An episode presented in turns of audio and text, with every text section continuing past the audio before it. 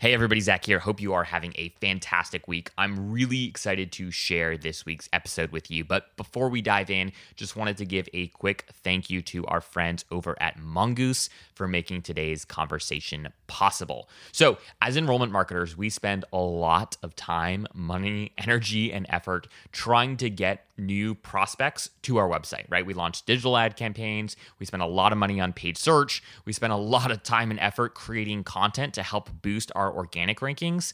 And sometimes we forget, right, that getting people to the website is only half the challenge, right? Once they're on your site, you've got to deliver a really frictionless, really delightful uh, user experience so that you're getting users to the information that they want as quickly as possible. And chatbots can help with this, right? Chatbots aren't brand new. We've been talking about chatbots for a while. You're seeing them pop up more and more on university websites. But there's a real difference between a basic chatbot and a true enterprise virtual assistant. A true enterprise virtual assistant is technology that helps visitors complete tasks that normally only a human would be able to assist with. So, more complicated queries, more complicated questions. So, what your website might actually need, right? If you're worried about your user experience, if it's not, you know, uh, up to snuff, what your website might really need is Harmony, which is brought to you by Mongoose. You can learn more about how you can use Google Analytics to evaluate whether or not your site can get by with a basic chatbot or whether it might need something like Mongoose's Harmony.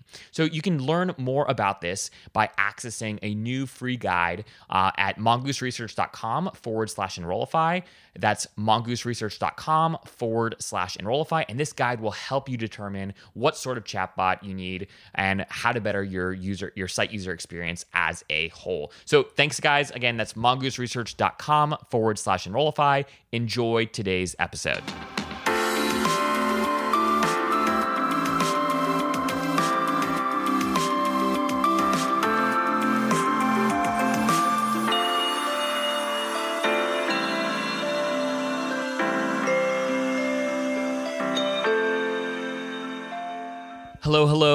And welcome everyone to the Enrollify podcast. It's been a couple weeks. Hope everyone had a wonderful Thanksgiving holiday and was able to socially distance as much as as much as possible. Um, it's good to be back with you all this week. And today I am chatting with Ardis Kadiu, who is the founder and CEO of Element 451. Welcome to the show, Ardis. Thanks for having us, Zach. Well, Ardis, um, as we were just talking about, we've uh, we've spoken a couple times recently. It's been fun. We've uh, we've got some cool content, uh, collaboration content coming out between Element and Enrollify, which is really exciting. So uh, it's good to be chatting with you this morning. it's same here. Same here. Um, well, I like to start uh, every interview with a different opening question that at least loosely corresponds to the topic of of the day, the topic of this week's episode. So my question for you, Ardis, is I'd love to hear about a recent experience that you've had with a brand um, that was elevated as a result of the personalization they used. In other words, how did the company use personalization to positively increase your happiness uh, as a customer? Yeah, that's personalization is something that we experience every single day, but um, there is actually a couple of them that come to mind. Uh, one of them is something that happened very recently, um, and it was actually the, the receiver of that was not myself, but it was uh, it was my kids. Um, we, for those of you who have who have young kids and have gone through the process of having an elf on a shelf, uh, every year you have to move him around um, in order for um, the elf to be in a different uh, location, uh, and hence he goes to the North Pole every every night, and comes back and reports back to Santa to see how good your kids were. Um, well, this year um, we decided to say let's take advantage of this um, of the COVID situation and let's see if we can quarantine the elf for two weeks so we don't have to move him around and, and forget about it time so so what we did is um, i don't know many of you probably have heard of etsy um, and etsy is a great marketplace and it's the quintessential um, not very small scale personalization shop. So we went on Etsy, and sure enough, we um, we found a um, a product that was personalized to our kids with their name on it from Santa with the address, and um, it was delivered uh, to our door. Uh, with the elf inside. And the kids you know we rang the doorbell the kids got outside and they said wow it's it's a present from it's a it's a package from santa from the north pole. It had their names on it their address and sure enough the elf was inside and they totally bought it so they they believe that the elf now needs to quarantine for two weeks so keeping that magic alive was a was a little interesting um, uh, story there. But that's just uh, at a very low scale. Um, another example of personalization that's that's one of my favorites, and I still continue to uh, to be amazed by how uh, forward thinking and, and how technology uh, is, is enabling it is Netflix. So for those mm. of you who obviously it's a brand that many of us have come to love, uh, especially since we're spending a lot of time in front of it. It's kind of captured our, our attention. Um, Netflix is is one of the best brands that does personalization really well because of the content. So it has a lot of history, and I log into my Netflix account, and I it knows exactly what I want to watch. It mm. knows exactly where I left things off. It knows exactly what kind of um, images or what kind of uh, pictures are uh, and kind of posters are more appealing to me because of my history and my behavior and for a particular show um, i mean this has fascinated me so i've done a little bit more research into their algorithms and how they do it but let's for a particular show they would have um, anywhere between two dozen to um, to 50 or so different poster images and they wow. would target those to different uh, audiences or to different segments depending on their prior history. So for the same exact recommendation show you can be getting a different poster a different preview um, than perhaps your your spouse because she watches rom-coms and then you watch i don't know uh, goofy comedies for example. I love that. That's that's amazing. Yeah i i had wondered oh. I, I had I actually had this experience um, even with I my my wife and I hop around to different Airbnbs these days, and depending on the house, the depending on the Airbnb that we're at, sometimes they have Netflix and they have like an account for the actual place that we stay, so we don't have to log into our own account. Other times we've got to log into uh, our own account, or we just bring like our our Apple TV. And what's funny is I have actually seen a difference in the poster art depending on whether I log in with my account um, or whether or not I'm like logging into the account that is uh, at the you know associated with the with the Airbnb stay. So that's fascinating. Um, yeah, I mean it makes it makes a lot of sense. Um, those are those are great examples. Um, well done. I'm I'm impressed. Uh, I I love the elf on the shelf one as well too. so hopefully the parents out there can can relate and hey maybe even snag this this idea um, uh, for them to use in their context. My next my next question for you is in order to just get a, to know a little bit more about who you are and what element 451 is one of the questions i love to ask folks is if you're sitting on a plane you know it's post covid it's a little bit more socially acceptable to fly and the person next to you asks you what you do. They're not the kind of person that wants to chat for the entire flight but they're also not going to let you get away with a simple answer like i lead an ed tech company. So how do you tell them what you do and how do you explain what element 451 is? Sure. So, I mean, I've had to answer that question quite a bit um, over the past couple of years. Moving to a new community um, gives me an opportunity to meet a lot of new people. And, um, you know, obviously, one of the first things that you do is, well, what do you do? Um, and it's not quite, I lead an ed tech company because not many people know what an ed tech company is. But um, I usually tell them I lead a small software company, uh, Element 451, and I tell them that we build software that help colleges and universities market, communicate, and manage the application process of prospective students. Um, so I tell them to think about that one of the names that they most likely have heard, which plays in our space, is Salesforce. So I tell them think about Element 51 as the Salesforce for higher education. Fantastic. Very, very well said. Um, how do you then explain what you do? Um you know you lead the company. What is your what does Ardis's day-to-day look like? And then also if you want to just give a, a quick you know couple minute sort of crash course on the history of element um i think that that would be super helpful for our listeners. Sure yeah. Um i mean uh, as the ceo it's it basically stands for um chief everything officer, right? So, That's good. I haven't actually have not heard that one. That's fantastic. I don't know if I've been living under under a rock, but um, love it, love it. It, it, it feels like you're you're wearing many many hats and you're doing everything right so from especially when you're a, when you're a smaller software company and um, you know i love it because my day to day looks very different from one day to the other to the other uh, the best parts of my day are usually when I get to interact with um, either prospective partners or current partners, and I try to understand problems and try to solve them. But then also building technology, and um, because we're a you know our, our teams are very forward looking in terms of technology it really excites me building systems and and building tools that, that are kind of solving those problems and and the speed at which we're building them is is really um, uh, really interesting. So that changes day to day and week to week and month to month.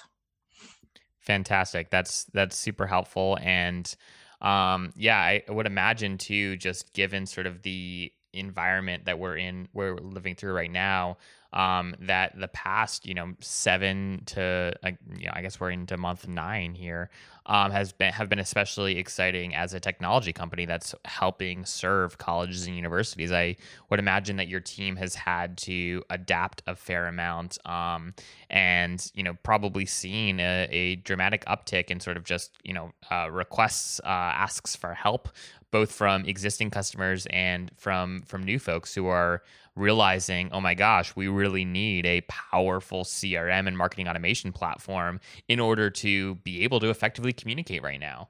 Um, so I imagine that you guys have had to kind of pivot and um, and you know grunt uh, grunt out a lot uh, over these past several months. Yeah, no, absolutely. You're absolutely right, Zach. Um, I mean, the the importance of um, the transition between face to face and uh, and online and, and kind of this virtual recruitment is uh, has come very very fast and element is really uh, really well situated in that area and that's that's kind of been our, our long-term vision that everything would be moving digital and and kind of this idea of personalization and automation um, and technology uh, you know aided recruitment is uh, was was there since the beginning. What's happened is that COVID has accelerated that roadmap, has accelerated that that process for us. So we've uh, uh, we've kind of gone into high gear uh, because of that acceleration. Wow! Wow! Yeah. No, it's exciting times. Exciting times. Um, sure that you all have learned a lot. Um, and we'll talk a little bit more about some of the uh, augmentations that you all have made to the platform uh, in, in a little bit here. But I want to have a conversation today about the personalization, really the importance of personalization in higher ed marketing communications and enrollment management. And I, I would love to, as we sort of briefly chatted about before we hopped online here, um, I'd love to talk about personalization from both the perspective of the prospective student and then sort of the value that personalization brings to the enrollment management team. Um, so I want to start with the student side of things. Can you just talk to us a little bit about how you've seen schools adapt their communications to increase personalization over just the last couple of years? You could even just talk, you know, about how they've done so over the past few months in light of COVID. But what are a couple of like the your favorite examples that you've seen that you can point to on how schools have increased personalization uh, in the context of their communications to deliver a better experience to prospective students? Yeah. So over um, when you think about most of us are used to content personalization, right? So we talk about a personalization and, and the first thing that comes to mind is those merge tokens that you replace a name or perhaps a program of interest in your communications but it, it just goes way beyond that right? Anything that can be um, automated every anything that you know about a student or that potential student um, you are now able to use that information to um, to make their experience better, easier, give them the information that they need, and kind of push them to the next um, the next action, and kind of uh, push them to to to the next uh, funnel stage, or or you know perhaps um, push them to the, an application or whatever your your next step is. So we talk about merge tokens, but content has become um, a, it's a lot more complex now.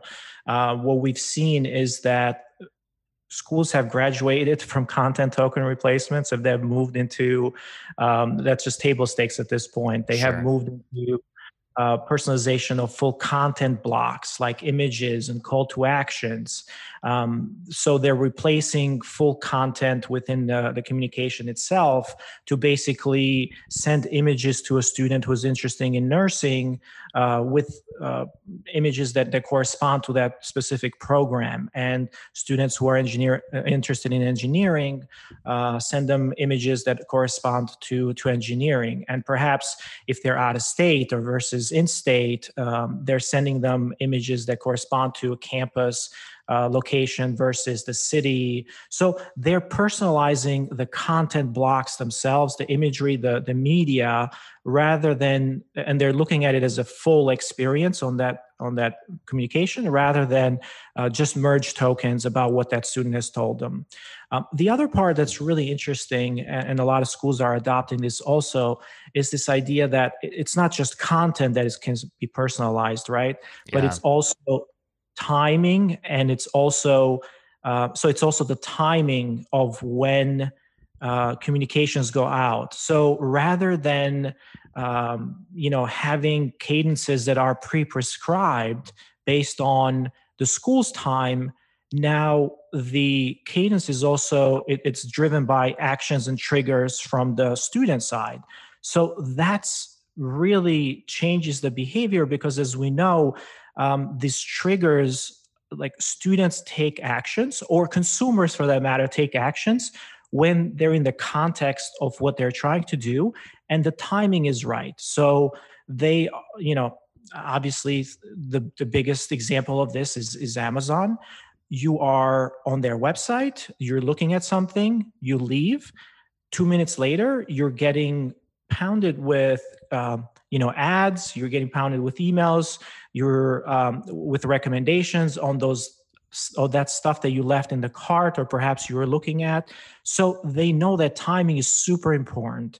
So schools are now understanding that and they're trying to send communications out based on user behavior and user triggers.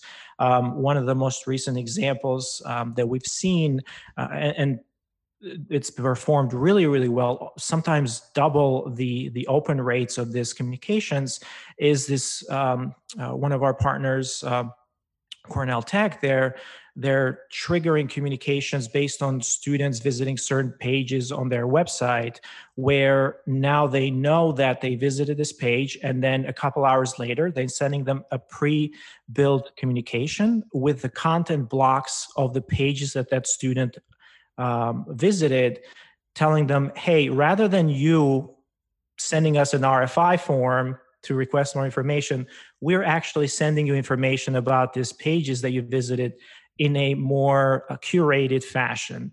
So now the students are, of course, opening those emails, and the action is actually, or the, the conversion rate on what they're clicking is actually a lot higher as well. So it, it goes both ways. Content has to be matched with timing as well.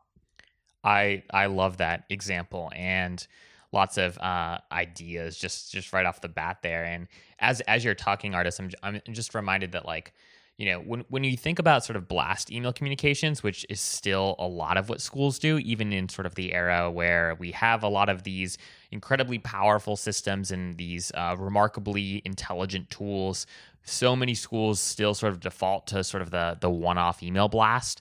Um, or right you spend all this time building out your communications flow. It's you know nine to ten emails long. And you know as people uh, fall into that flow, right? You have a very sort of uh, scripted seven day delay between emails one and two, and another four day four day delay between emails two and three. But the reality of the situation is that people are going to move through the enrollment funnel at very different rates, depending on who they are, depending on what they're interested in, depending on what other schools or programs they're considering. And so it's funny, like our approach to communications, even quote unquote personalized communications, where you've got like six different personalization tokens within the context of that email uh, is is pretty archaic from a timing perspective. It, it's almost it's almost like the relationship between like cable TV and like Netflix. It's like you know traditionally you had to go and you had to watch the program from you know uh, 9 p.m. to 10 p.m. and if you didn't if you weren't there sitting in front of the TV during that time, you would miss the content. You'd miss the program. Um, and what's funny is like we, we sort of treat email the same like blast email the same way still of like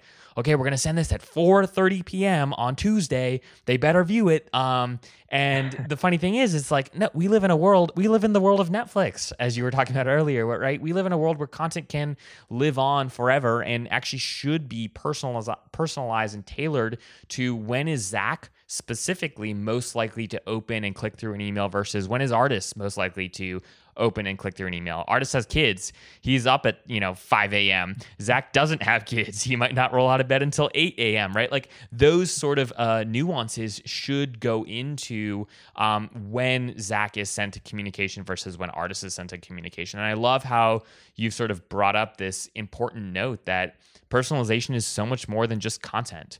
It's it's timing too. Um, so I, I love that. That makes that makes a ton of sense, and um, I really like the the example that you shared of, of Cornell Tech too. And I think that's something that just not a lot of schools are doing right now. And what's funny is the technology exists, right? Like these tools, they're available.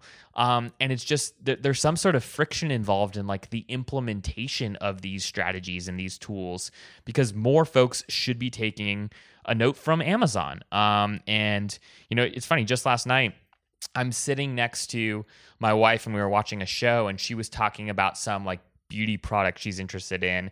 And then literally like five minutes later, I'm on Facebook and an ad for that product shows up, right? Yep. Within five minutes, right? And of me sitting sitting next to her, right? It was super creepy. But that's the world that we live in. And when it comes to enrollment management and marketing communications in higher ed, it seems like we're just like so far uh, behind the times.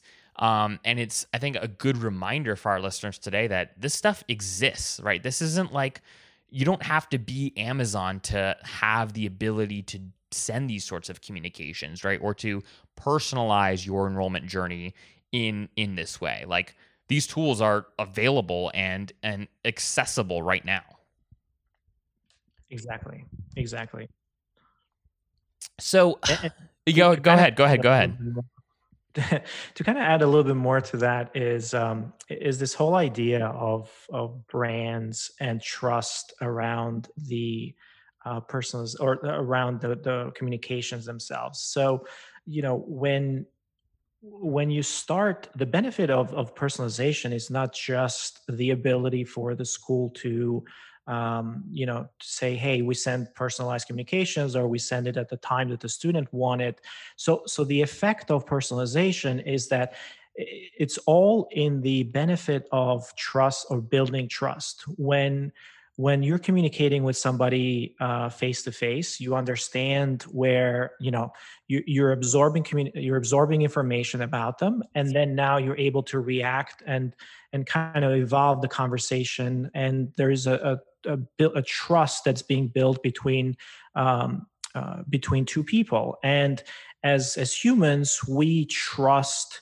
uh, people that are close to us that understand us and know us better. So that's why our, we trust our families. We trust, um, you know, people that we are in constant communication with that that are in our lives every single day. So it becomes it becomes the same thing with brands as well. So the more we uh, we utilize a brand, the more trust we build in that brand, mm. and the more um, we use them again. So it's kind of perpetuating um, the cycle, and, and, it becomes really important to communications as well because as those school as as a school, the more you know about the student, the student feels like you know them and you trust them, and the conversion or perhaps that that you know conversion of, of buying or them coming to a program or understand you know coming to your school is more um, more likely because they trust you more right yeah. so eh, this whole idea of trust is very very important in personalization um, and that's that's why brands like amazon like i per, I, I would re- i look at a product but because i don't want to go through the process of signing up for that particular website and i don't i don't trust it for that matter. Um, i look for the same exact product on amazon if yeah. they have it and i get it from there. So it's uh you know and this has happened with apple pay as well lately. So i would look at a at a at a product and i would say well i don't want to go through the uh, credit card you know sign up process so if they have apple pay then i will do it because you know I trust Apple. Yeah, yeah, that's super super interesting, and um, yeah, I think that that's sort of the the missing piece that um, especially higher education institutions um, from a branding perspective sort often sort of miss um, and you know as you're again as you're talking here one of the things i'm just thinking about sort of like my own behavior. And when there are so many times when it's like i'm interested in a product and I'm thinking about buying this thing and I I just get distracted or I get busy. And it's it's actually not because I'm like not interested in the product it's like I might not be in a position or like I'm you know I'm waiting at the gas station um, and my wife you know we we drive all over the place so she like runs in to use the restroom. I'm sitting in the car scrolling on my phone. I find something I like I'm like oh I really like this t-shirt I want to buy it. Then she gets back into the car right and I got to I got to drive it so I forget about it and like I know for certain brands, like like any product that is is available on Amazon, Amazon will remind me to go back to that later, and I actually take like assurance in that. Like I'm like, okay, well, you know what, whatever. Like and then when I get that email and Amazon's reminding me, it's sort of like this weird like confirmation that you know what, I am supposed to buy this thing, which is so ridiculous and so silly. And yet like that is my expectation as a consumer is that hey, if if these if this brand is really that good, if they really know what they're doing, they'll follow up with me and I'll and I'll buy it later. Exactly. And we don't like higher ed doesn't have that that mindset often. So I'm curious to kind of shift the conversation um, now, just just a bit, Ardis. I want to talk about how personalization actually empowers enrollment managers to more effectively nurture prospects through their journey to uh, to enrollment. So. Over the last few years, I'm curious how you think technology has helped enable the use of personalization uh, in communications to become easier.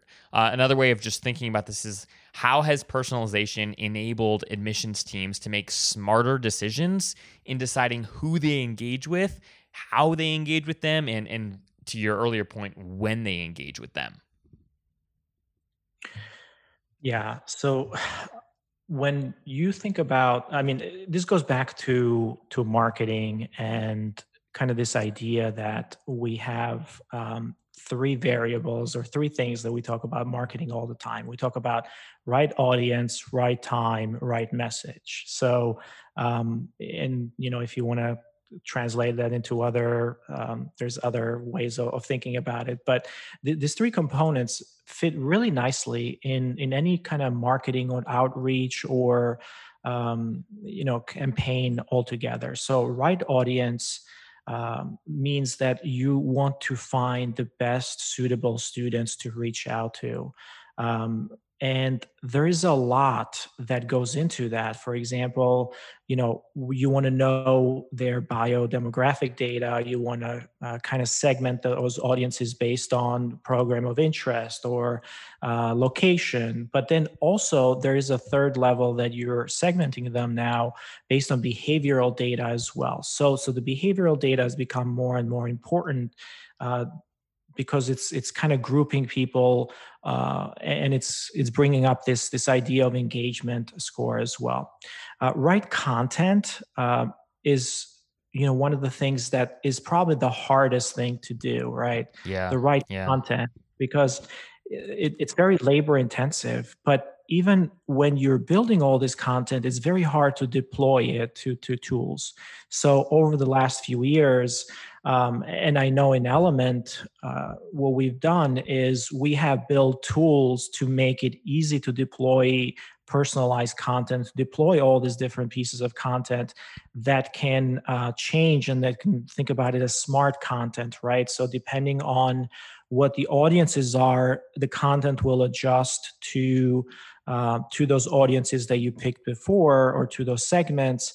And then the third part is the timing component. So um, we talked about before around the, the the stream or the communication stream, um, and, and, that's really hard as well, right? So um, you you can the tools are set up to you know to be predefined in terms of when you're sending stuff out and how you're doing communicating it's more and more important now to bubble up um, at the individualized level how to do this. So it's mass personalization and mass automation that that are kind of the the saviors. And there's there's two things i mean there's a few things that that come to mind. Um, um, or, or specific areas in technology that have evolved. Um, these powerful communication engines that we're building now, right? So, like I said, with Element, we, we're building uh, email builders and landing page builders that, that have this personalization component built in. Uh, the behavioral data that we're collecting on, on our CRMs and the tools in there um, the uh, the rise of artificial intelligence and AI in actually churning through that behavioral data in order to bubble up things like uh, engagement scores on students and and to kind of give the uh, counselors or to give that en- enrollment manager the um, visibility into who is engaging with their communications, who is engaging with the school, um, and then even further than that, um, we talk about smart uh, delivery of content as well. So that AI is also helping in figuring out when to send certain things to certain users. So the combination of all of those, like that's it, it's really enabled a lot of the um, uh, this personalization at scale become easier because the machines are actually doing a lot of that rather than um, you know the, the folks in in the enrollment offices. Yeah.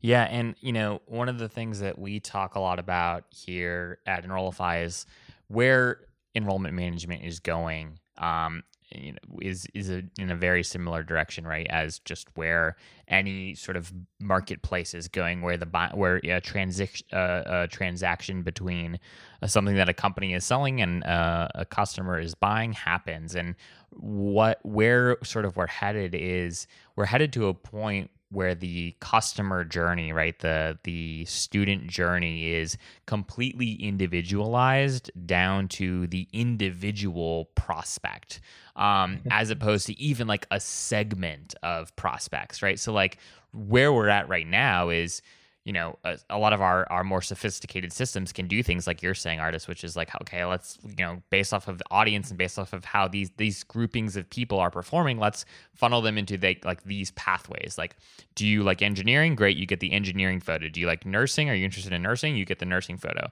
Um, from there, right, where we're going to get is okay, Zach is interested in engineering. He only opens emails at Tuesday on Tuesdays at 7 p.m. He only clicks through emails though at Wednesday at you know 10 a.m. Um, he's also really interested in um, the chess club because uh, he just watched the Queen's Gambit, and then he, what he's also really interested in, uh, in getting understanding is like uh, what are his financial aid options? He's paying for school by himself. His parents aren't going to help him, right? So let's send Zach this nurturing sequence. It's going to get that, per- and that's just scratching the surface, right? Like, but that's where everything is headed. And what when I think about and, and that you know that serves a lot of value to to the user to the pr- prospective student like zach because zach's only getting the stuff that he actually cares about but where that helps the enrollment management team as you're hitting on Ardis is it helps just make it way clearer on around who should I be talking to, right? And how should I be talking to them and when should I be talking to them?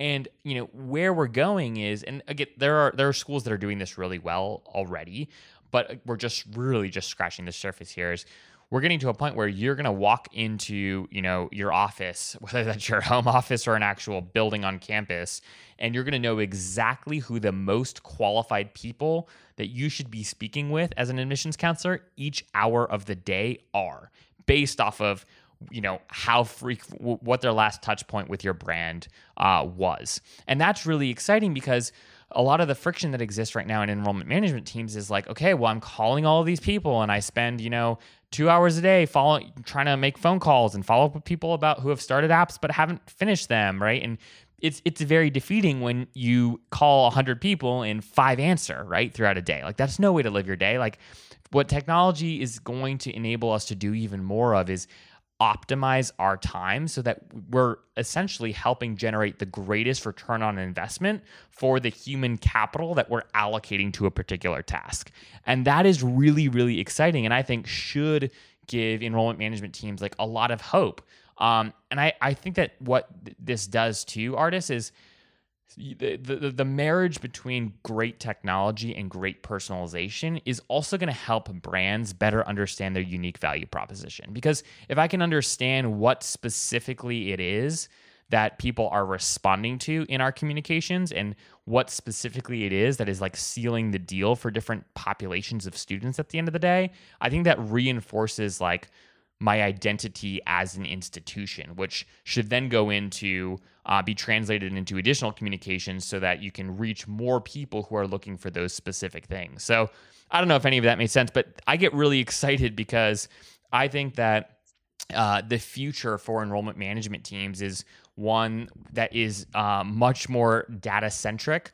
Um, and as you guys talk about at Element 451 all the time, you guys talk about uh, you know intelligent admissions and like that is the future um, is is empowering our teams with the resources the insights that they need in order to make the best possible decisions with their time. Exactly. Exactly. I mean right now that's the most expensive um, uh, line item budget that we have is is the time and our and the people the human capital. So um, at the end of the day if we can more effectively utilize that like you said zach it's you know it, it, makes it it makes a huge huge difference we only have certain amount of time in the day and uh and the better we can use that the, the more effective we can be couldn't agree more all right i have a couple final questions for you um the first one is just uh, is a fun one. Um, at least I think it's fun. Um, and I'm curious, just from your perspective, as somebody who is deep in tech, um, but also really understand sort of like the uh, greater landscape of enrollment management, the greater lands- landscape of higher education marketing communications. When you think about 2025, right, we're five years out, or really even just four ish years out, um, what do you think a personalized communications experience looks like? I mean, we can we can paint a picture, but as a technologist, I like to think in terms of systems and um, and kind of delivery mechanisms. So when I think 2025, and, and we've seen this trend um, happening over and over again, is idea of multi-channel um, communications and personalization is key. So not only will you be able to personalize, but also personalize across all channels. So the delivery channel wouldn't really matter. It's a ma- it, it, it's just at the communication level hmm. that you're um, you're focusing at, at that communication. So think about a message that you send. It doesn't matter where you know how you're sending or what channel you're sending it to because the person who is receiving it can be receiving it on their phone, on their TV. They can be receiving it on their um, on their smartwatch. They can be receiving it on Facebook. They can be receiving that message, um, you know, on their on their email or on SMS. So the channels are going to be um, uh, one of the main well the different channels multi-channel so you're sending communications multi-channel so that's that's really really exciting uh, because now we have to focus on on messaging uh, rather than well we need to know how to send better emails versus better sms messages. Well it's ultimately it's the same message that you're sending out. So hmm. let's um you know let, let's focus on the message rather than the the channel.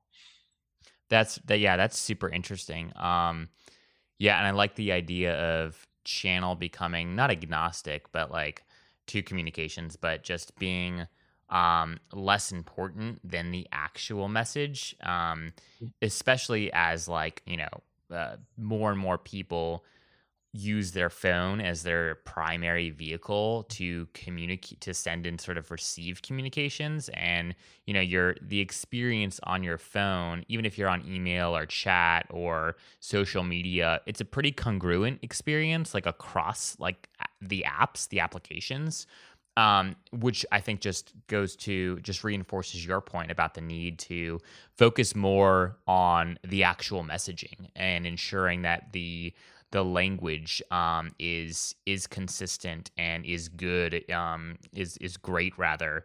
Um, i think that that's sort of where there's also just a lot of room right now in sort of the greater higher ed uh, space. There's there are just so many programs that have very very very consistent messaging um, and and this is consistent in a bad way meaning you know school a or program A at school A sounds just like program B at school B's uh, messaging, and their unique value propositions are sort of like those the same four bullet points.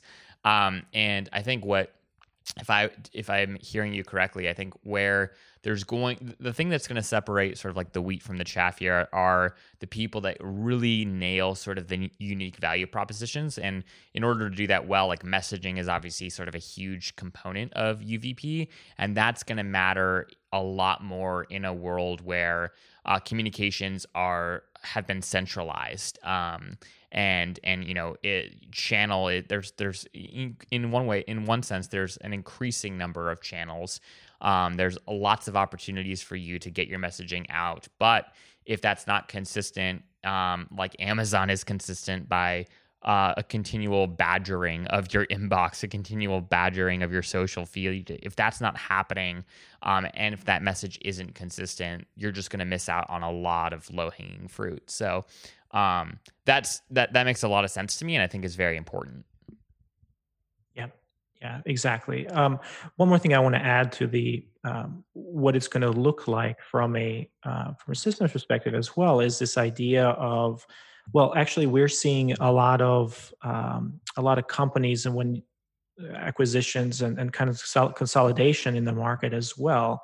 Um, you know, very recently is actually uh, today as we're speaking, there was um, uh, there was some talk about uh, Salesforce acquiring Slack. Yeah, um, we use Slack very very heavily in our uh, in our company, and it's essentially become the um, the dissemination of information actually happens on Slack. So all of our workday happens in Slack. Now, if you combine that with a CRM or or a tool like Salesforce, so it becomes even more interesting because it kind of bridges the gap between this transactional um, communication and the uh, long lasting uh, data store of behavior. And so it, essentially it gives you it you know it gives access to not only um, the the data that's persistent, but then also content messages. So you can infer, hey, uh, John was feeling you know down this day because now we can we can get that out of the conversations that he had versus you know he's feeling more positive two days from now versus three days from now. So so you're able to track a lot more, and that becomes even more exciting because the more you know about somebody, the more you can um, kind of personalize um, not just the communication, but the more you can personalize touch points. So um, the availability of data and the, the richness and the um, uh, the deep access to that data, not just um, activity information, but also things like uh, like messaging, messages, and voice. You mentioned voice before well those ads came from you know um, your, your somebody listening to to your conversation and essentially yeah. putting it down to certain keywords in there. So it's the same thing that comes up over and over again. Love it. No that makes a, a lot of sense. And um, I guess to just sum all of this up, it's going to be really, really interesting to see um, how the next five years go, especially as you know 2020 for for all the things that it was um, also dramatically accelerated um, your average person's adoption of things like video chat, right? And the ability to um, do work from anywhere, um, mostly remotely, right? And so that we've just come so far in just a really short nine months. It's like nine months we jump forward, you know, people are saying five to ten years um, in terms of the our adoption rate of new tools and apps and all obviously that has a huge bearing on you know the personalization uh, involved in those experiences. So who knows where, where we'll be in five years but um, i think one thing is for sure which is that we're only going to get more personalized. Um, and for schools that aren't already headed in that direction it's it's really really time to think critically about your communications plan and ensuring that you're optimizing for individual individuality more so than you are for even just general audience segmenting Hey, Zach, what do you think about the notion of the the way that uh, schools are reviewing students' applications? Um, we've actually seen um, kind of an accelerated trend towards the traditional way of reviewing applications with the test optional. Um, you mentioned video now versus the in-person interviews. So how do you think that's actually changing? And it, does that affect on how the whole recruitment model works overall? Yeah that's that's a great question. Um, and you know i've seen people do a variety of different things um, recently to try to make sense of of these trends. Um, what i think is gonna what will in all likelihood happen is as more and more schools it is really just sort of the uh, the val the um the questions the questioning around sort of like the value of a traditional four-year degree. I believe that that's going to continue to I, it's going to get more popular. People are going to think differently about the value of college um, they you know already have um, that we've been trending in that direction, but I think it's just going to be accelerated because of COVID, um, which I think means that what schools are going to need to do is they're going to need to think like actually start to think about the whole profile, the whole makeup of prospective students, meaning, right, you're going to have to go beyond sort of the traditional GPA test score. You know, how did how did how did folks you know uh, score uh, from a purely sort of like academic standpoint? Right now, sort of like your extracurriculars are sort of like these uh, they're they're like nice side dishes, but they're definitely not the entree, right, of the meal. And schools just aren't. We're not at a point where schools are like, I genuinely thinking about sort of like the whole picture. Even that, like that's a nice marketing message. And sure, some schools are, but your more competitive schools are still sort of looking at you know your your GPA, your test scores.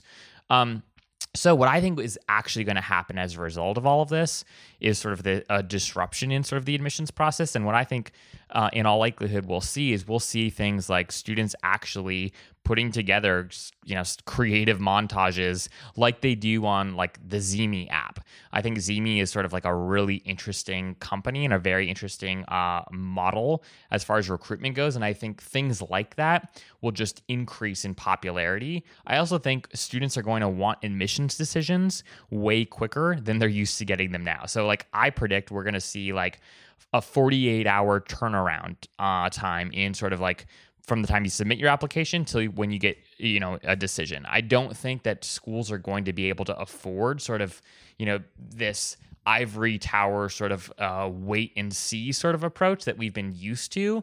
And i think that they're going to unless you're sort of a top top top tier you're in like the top you know 5% of institutions i really think you're going to have to start thinking very critically about the entire student. Um, as opposed to just sort of like the core kind of benchmark uh, evaluators that schools are that schools are used to um, evaluating prospects from. So, I guess to sum up that very long-winded answer, I think that the time to getting results right from your uh, your application is going to be dramatically accelerated. It's going to have to be, and the school, the first you know players that like really make that popular are going to see uh, huge spikes in in applicants, um, and then two, I really do think schools are going to have to get real with themselves about how do we evaluate, how do we find and source talent that um, in ways beyond just the GPA, the the name of the high school, um, and you know a test score. Okay, well, um, one final question for you, Ardis. Um, I know I was super long winded with my previous answer, but for the sake of time, we're just going to roll right into this final question. Um, and that is what does element 451 as a product plan to how i guess uh, how is actually a better way of asking this question. How does element 451 as a product plan to evolve with respect to personalization? And and just you know uh, uh, maybe a simpler way of answering this question is what are a couple things on your all's 20 product map for uh, product roadmap for 2021 what are a couple of those things um, that you can share with us right now? Yeah absolutely. Um, we're essentially making bets um, based on some of the trends and the things that we're seeing, um, and also our, our vision for for the future of, of where um, higher education marketing and marketing in general is going. And and we're betting on more channels. So we're adding uh, the ability for for schools to target students on their websites uh, through through a lot of the web channels as well. Uh, better content, so the ability for uh, schools to uh, jumpstart their content strategy and automation through uh, pre-delivered or pre-built content automation uh, with packs. Um, we're adding AI, more AI into the product, and that is a direct um, outcome of the data collection that, that we're doing and kind of the activity and behavioral uh, data and, and, modeling that we're doing as well. Uh, and that leads to things like smart content and smart segment and smart delivery. So we're touching base on all three of the things that we talked about earlier, where smart content now you just have a pool of content and you tell you pr- you put a smart block in a communication and you say uh, customize the content or pick the right content for this particular person on your own rather than me figuring out what those uh, what those parameters are.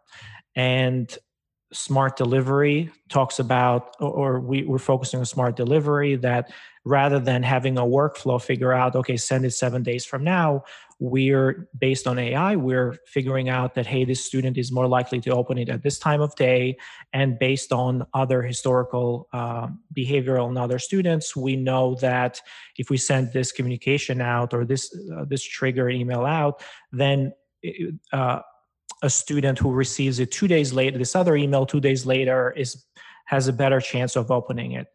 Um, so those are some of the things that we're working on right now and available. They're going to be available in 2021.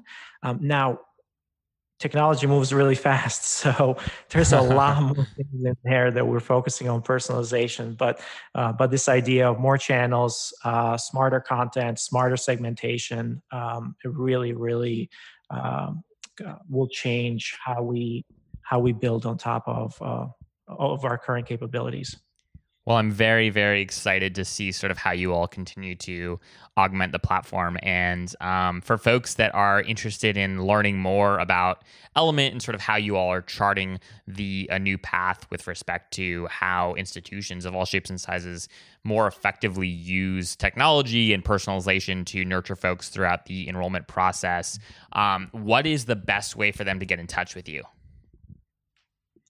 So you can go to our website at element451.com, um, or you can just email us directly at connect at element451.com.